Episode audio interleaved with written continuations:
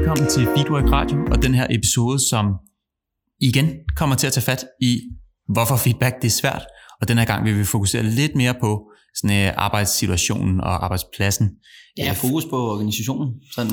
Ja, organisationen og den kultur, man indgår i, ja. i den der sådan lidt, lidt større ramme. Mm. Så, så selvfølgelig er den her episode hænger sammen med de ting, der gør det svært personer imellem, men der er også nogle andre ting øh, i organisationer, der gør, at feedback kan være lidt svært. Og en af de ting, der gør det lidt svært, nogle gange ser vi, det er, at der er en mangel på et fælles forståelse af feedback. Altså det er måske ikke en del af, af værdisættet, eller den generelle kultur, eller de ting i handlinger, vi foretager os. Så hvad er egentlig kodækket for feedback i vores organisation? Ja. Er det okay at give feedback i den her situation, eller skal jeg vente til en anden situation, eller er det, må jeg udtale mig her, eller er det kun chefen, der må, eller altså, hvordan er reglerne? Hvordan er rammerne? Igen, i mangel på kompetencer, så kan man godt tænke sig nogle rammer at spille indenfor. Lige præcis. Og øh, der er bare mange steder, vi møder, ja. hvor de ikke har sat ord på deres praksis. Ja, det er, altså, det er, det er jo langt hen ad vejen forventningsafstemning, tingene. Øh, men begrebsafklaring er nok et af de ting, eller en af de ting, vi ser, der skaber størst afkast, som egentlig er super let at få, få gjort. Ikke? Hvad er feedback? Altså få den, få den begrebsafklaret allerførst. Ikke? Øhm, og, det, og det gør nemlig bare, at vi, vi får et, et fælles sprog omkring det her feedback, og hvordan vi kan tale ind i det, og vi lærer nemlig at forstå, okay, nå, feedback, jamen det er jo både anerkendelse og udvikling for eksempel, øh, og evaluering, øh, performance-samtaler for eksempel. Og netop for, for at forstå, øh, hvordan vi gør de her ting mest hensigtsmæssigt. Ja, netop, øh, og det gør bare ja, folk i stand til at have den her dialog, eller mhm. meta-diskussion, som vi talte om før. Nå, når det var et eksempel på den her type feedback, eller der var du rigtig god til at følge det her princip om at være rettidig ja, det er i din feedback. Så, så sæt nogle begreber op omkring det. Det vil helt klart være en ting, der kunne gøre det mindre svært. Lige præcis. Og det er også netop, at alle, øh, alle, alle forstår det her. Alle i organisationen, høj som lav. Fordi altså, øh, det er mennesker øh, i hele organisationen, lige meget hvad for en position man har. Ikke? Og, og derfor kræver det, at alle, alle de her mennesker har nogle kompetencer omkring det her. Altså, fordi vi ser bare ikke, det bliver bare ikke rigtig succesfuldt, hvis man sådan sender en flok leder på et øh, feedback-kursus for eksempel. Jo, de kan blive rigtig gode til at, at, at give feedback, øh, men igen, så har alle nede på, nu siger jeg nede på gulvet, alle medarbejdere nede på gulvet, de har måske ikke fået trænet, øh, eller ved, hvordan de skal modtage feedback. Så det bliver, så det stadig sådan lidt en, øh, ikke en rigtig åben dialog omkring de her ting her. Så netop et fællesprog i hele organisationen. Det, det hjælper rigtig meget. Eller afdelingen, eller hvem man nu, hvor man nu har besluttet, at man skal til at arbejde med feedback. Ja, hvad det er for en, øh, en ramme, man tager. Ja. Og igen, så, så har vi også i nogle episoder omtalt de her fem søjler, altså for den sunde feedback-kultur. Ja. Og det er også nogle af de ting, eller fraværet kan man sige, af nogle af de her øh, søjler, der kan være med til at gøre det lidt svært mm-hmm. at indgå i den her åbne, hjertige og rettidige og konstruktive feedback. Mm-hmm. Og det er blandt andet det her med, øh, for at tage fat i en af søjlerne, hvis der er et for lav grad af tillid, ja. eksempelvis. Hvis jeg går rundt og, og dækker min ryg igen, ikke for at tale ind i det, der kan man høre episoden om tillid, hvis man synes, det er rigtig spændende. Men, men så går det simpelthen ikke. Det gør det bare svært. Hvis der er stor mistillid, så gør det det rigtig svært at stille sig frem og være sårbar og efterspørge feedback. Så bliver det bare ikke autentisk. Nej, lige præcis. Så bliver det sådan noget rygklapperi eller pleaser måske engang, men vi tør ikke rigtig sige tingene. Ja, præcis. Så, så kommer det til at lægge sig rigtig meget op af de få strukturer, der måtte være. Ja. Fordi vi siger også nogle gange, at de, de sunde feedback-kulturer er drevet både af nogle strukturelle ting, ikke? men også de her spontane øh, feedback-interaktioner absolut, absolut. ved kaffemaskinen. Absolut. Og de sker ikke. Altså det er særligt dem, der er fravær af, hvis der er lav tillid. Bestemt.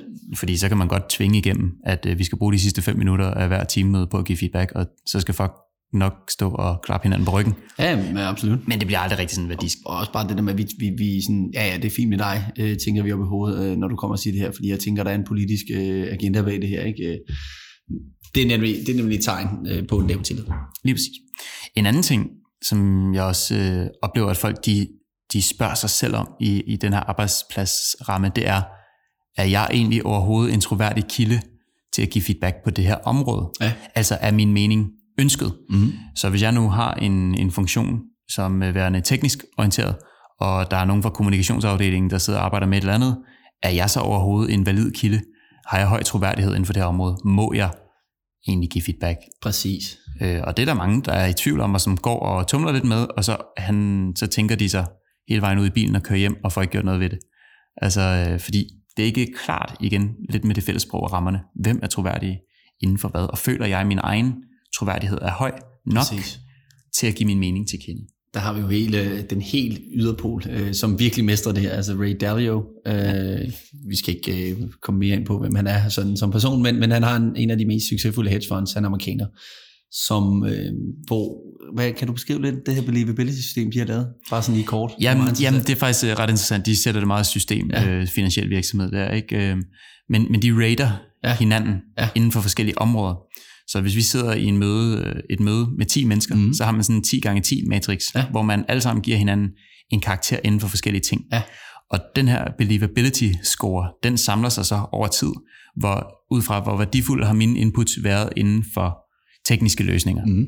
Og så kan det være, at jeg har en høj believability. Det er præcis. Og så kan man gå ind Så har og... du også en tungere stemme, eller en større sige i, i det her. Ikke? Ja, fordi jeg har bidraget konstruktivt, ja. eller øvet mig ja. meget inden for det område. Mm. Derfor er jeg en god kilde. Og så er din feedback også mere valid over for andre, ikke? Ja, den er, den er vægtet. Ikke? Ja. Så de har simpelthen sat det her ja, til yderpol, ja. som du siger, sat et believability-system op, for at gøre folk opmærksom på deres egen position. Præcis. Og det, det er jo det er ikke noget, man, vi til stedet anbefaler folk, at de skal ud og gøre, og, og lave system, det kan være ret tungt, men, men det er netop for at, at synliggøre, altså hvor vigtigt det er at gøre sig de her tanker omkring, øh, hvor, meget, hvor, hvor valid er mit input over for den her part, jeg nu engang giver feedback til.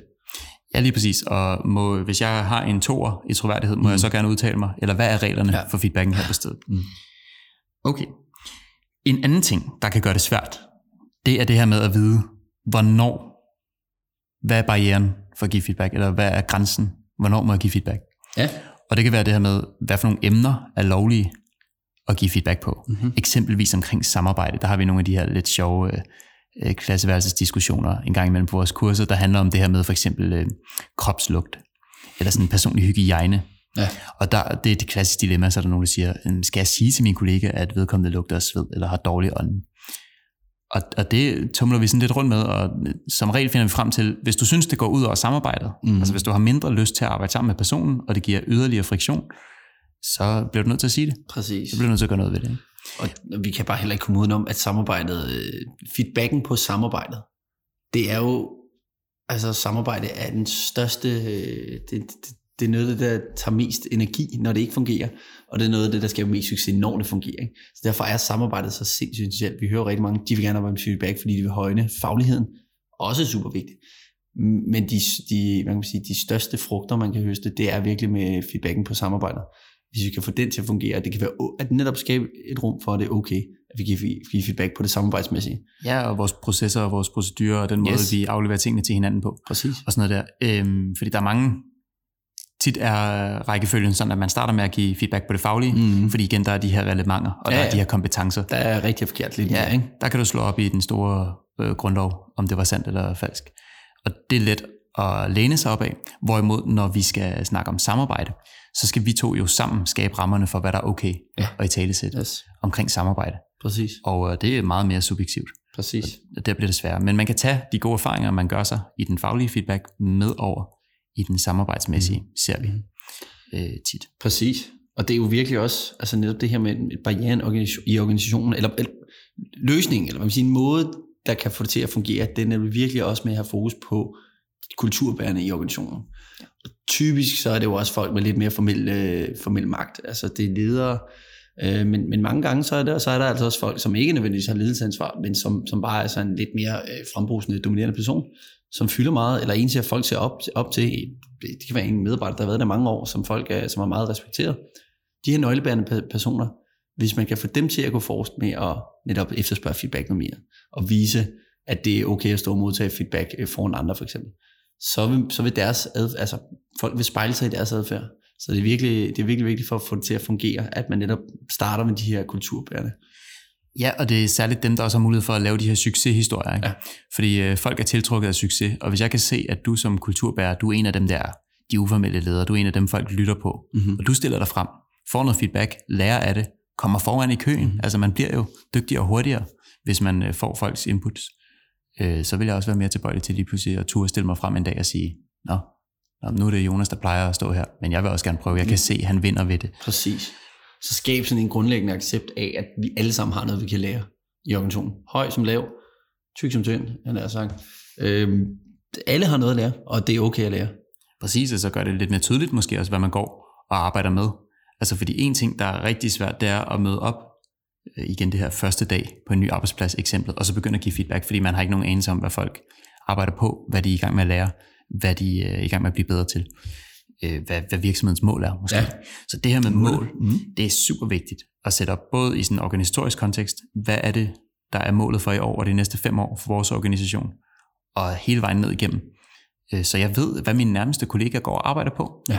Fordi derved er det altså også meget lettere at finde de emner, der er relevant at give feedback på. Præcis. Fordi det er lidt dumt, hvis man skal rende, rende rundt og lege gættelej og bare give feedback til hinanden hele tiden. Præcis. Altså hvis dit mål, for at tage i, i vores mm. organisation, hvis dit mål det nu var, jamen jeg vil gerne være bedre til at lave salg hen over det næste halve år, mm. for eksempel. Og så har du defineret nogle ting der måske. Men hvis jeg så observerer dig størstedelen af tiden, jamen du sidder måske og øh, Jamen, du griber ikke telefonen. Altså, jeg oplever ikke, at du griber telefonen. Du sidder og nørder den med øh, produktet og øh, optimering i, i, i workshops for eksempel og sådan noget. Jamen, så vil det måske være passende, øh, Morten. Altså, jeg oplever ikke... Jeg oplever, at du bruger størstedelen af tiden på, på at nørde produktet. Hvis dit mål om er at, at skabe mere salg hen over det næste halve år, så kan det godt være, at du skulle gøre det på en lidt anden måde. Ja, hvordan hænger det sammen? Lige præcis. Og så kan det være, at vi skal ændre de mål, først og fremmest, hvis det er det. Ikke? Men, men netop synliggøre, hvad det er, vi arbejder på. Og så ja. kan vi hjælpe hinanden hen i den retning nemlig. Og gøre det okay, og så få skubbet den her travlhedsfortælling lidt til side. Ja. Altså, vi har ikke bare travlt. Vi har travlt med nogle, okay, men hvis du, hvis du vil sige til mig, at du har travlt, så må du også fortælle mig, hvad dit mål er, i det mindste. Så vi kan begynde at, at arbejde sammen om det her. Ikke? Mm. Helt. Det var nogle af de udfordringer, vi ser organisationer har. Nogle har også nogle mere strukturelle. Øh, vil jeg bare lige hurtigt åbne ja. op for. Altså, det er lidt øh, et resultat af også... Øh, er man en virksomhed, der har vagtholdsskift eksempelvis, ja. er folk der på samme tid, mm. kører man mange projekter, er det mere sådan account-baseret, og man arbejder i øh, parallelle spor, mm. øhm, og, og der er nogle organisatoriske ting, der kan gøre det mere eller mindre svært Bestemt. at få de her feedback øh, til at give umiddelbare frugter. Øh, men det vil vi da helt sikkert vende tilbage til Bestemt. i et Absolut. andet afsnit. Absolut. Tak for det. Selv tak.